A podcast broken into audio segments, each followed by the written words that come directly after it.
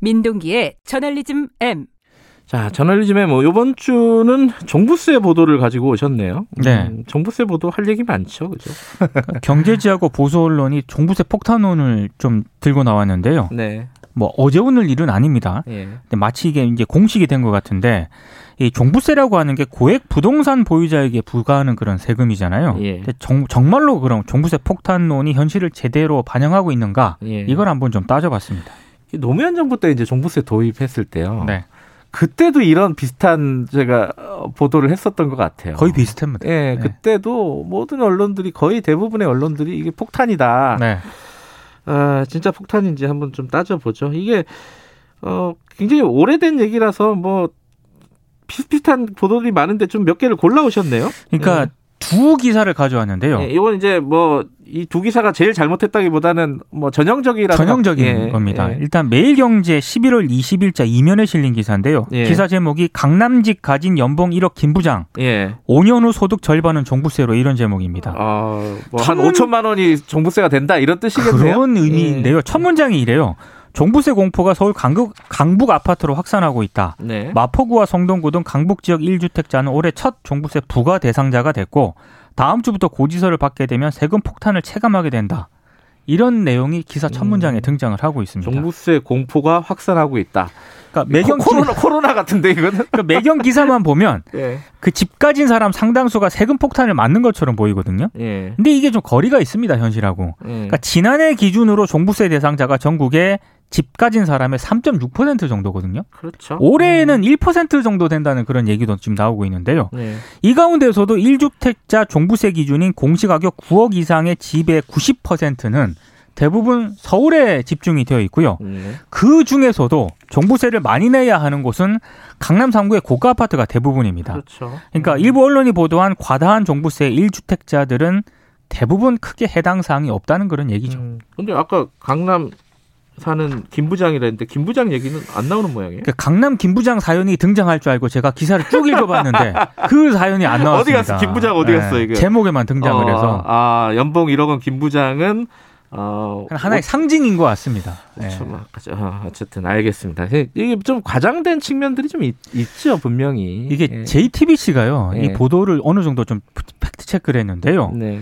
어, 84제곱미터 시세 30억인 서초구 아파트 같은 경우에는 올해 네. 종부세가 494만 원이라고 보도를 했습니다. 예. 근데 같은 면적의 17억짜리 마포구 아파트하고요. 예. 15억짜리 강동구 아파트 같은 경우에는 올해 처음으로 종부세 대상이 됐는데 네. 각각 26만 2천 원, 10만 1천 원을 고지받았다라고 보도를 했거든요. 아하. 음. 이게 과연 종부세 폭탄으로 볼 수 있는가? 이건 좀 고민을 해봐야 될 것 같습니다. 아, 10만 원짜리 폭탄도 있죠.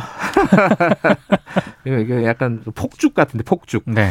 자, 두 번째 보도는 어떤 겁니까? 중앙일보가 24일자 일면에 보도한 기사인데요. 기사 제목이 종부세 폭탄 고지서가 날아왔다. 목동 60대 아. 7배 뛰었다. 아, 이거 기억나요. 제가 이게 얼마 전에 오프닝에서 썼던 네. 그 기사네요. 예. 근데 이 여기에서는 양천구 목동에 사는 박모 씨 부부가 등장을 하는데요. 예.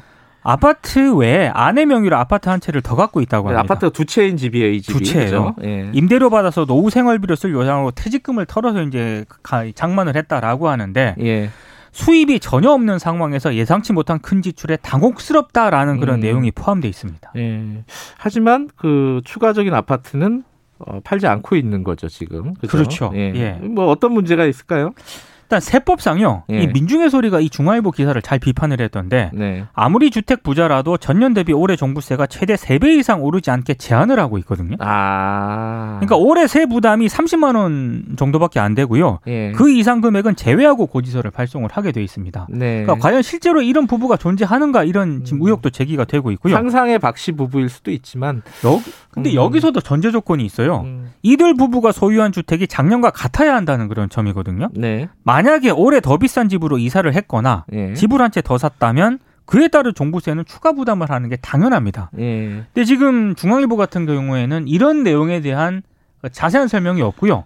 단지 종부세를 더 많이 냈다. 음. 폭탄이 현실화가 됐다. 이런 내용만 지금 포함이 되어 있거든요. 물론 이제 일주택자들 오래 거주했던 고령자들에게 부담이 되는 건 사실일 겁니다. 아, 이 그렇죠. 부분은 이 부분에 대한 어떤 정책적인 고려 같은 것들은 좀 생각을 해볼 필요는 있겠지만 좀 과장돼 있다. 네. 지금 같은 경우도 양도세 때문에 다른 아파트를 못 판다는 건데 이 그렇죠. 박 씨 집안은 네. 그 양도세가 많다는 말은 시세 차익이 많다는 말이잖아요. 거꾸로 얘기하면. 어, 굉장히 크다는 그런 얘기고요. 그러면 파는 게 맞죠, 사실은. 그렇습니다. 그죠. 예. 그리고 1주택자라도요. 예. 오래 거부하면은 거주를 하게 되면 종부세 감면 받거든요. 예. 뭐 만 60세 이상이거나 한 집에 5년 이상 거주하면 70% 한도에서 종부세 감면 받을 수가 있습니다. 네. 나이 많을수록 집을 오래 가지고 있을수록 더 깎아주거든요. 근데 이런 내용은 언론 보도에서 잘 언급이 안 됩니다. 그 김원장 KBS 기자가 페이스북에 종부세 보도를 비판을 했는데 이런 내용이 있더라고요. 부동산을 수백억 소유한 언론사 회장님이나 대표이사는 이맘때 종부세에 잔뜩 화가 나 있다. 이들의 분을 삭혀줄 기사를 써야 한다. 이런 내용이 어, 되어 다 있는데 그렇진 않겠죠. 저 역시 모든 기자가 이런 네. 뭐 때문에 이런 이유 때문에 종부세 기사를 쓰지는 예. 않으리라고 생각을 하는데요. 근데 매일 아침 7, 80억 아파트 갖고 있는 분들 걱정 좀 그만하라. 음. 이 내용은 어, 기자들이 좀 귀담아 들을 필요가 있는 것 같습니다. 그러니까 이분들이 저번에 저도 말씀드렸지만 너무 언론에서 과대대표되고 있다. 네. 뭐 이런 생각은 계속해서 듭니다. 여기까지 듣죠. 고맙습니다. 고맙습니다. 뉴스 언박싱 저널리즘의 민동기 기자였고요. 지금 시각은 7시 38분입니다.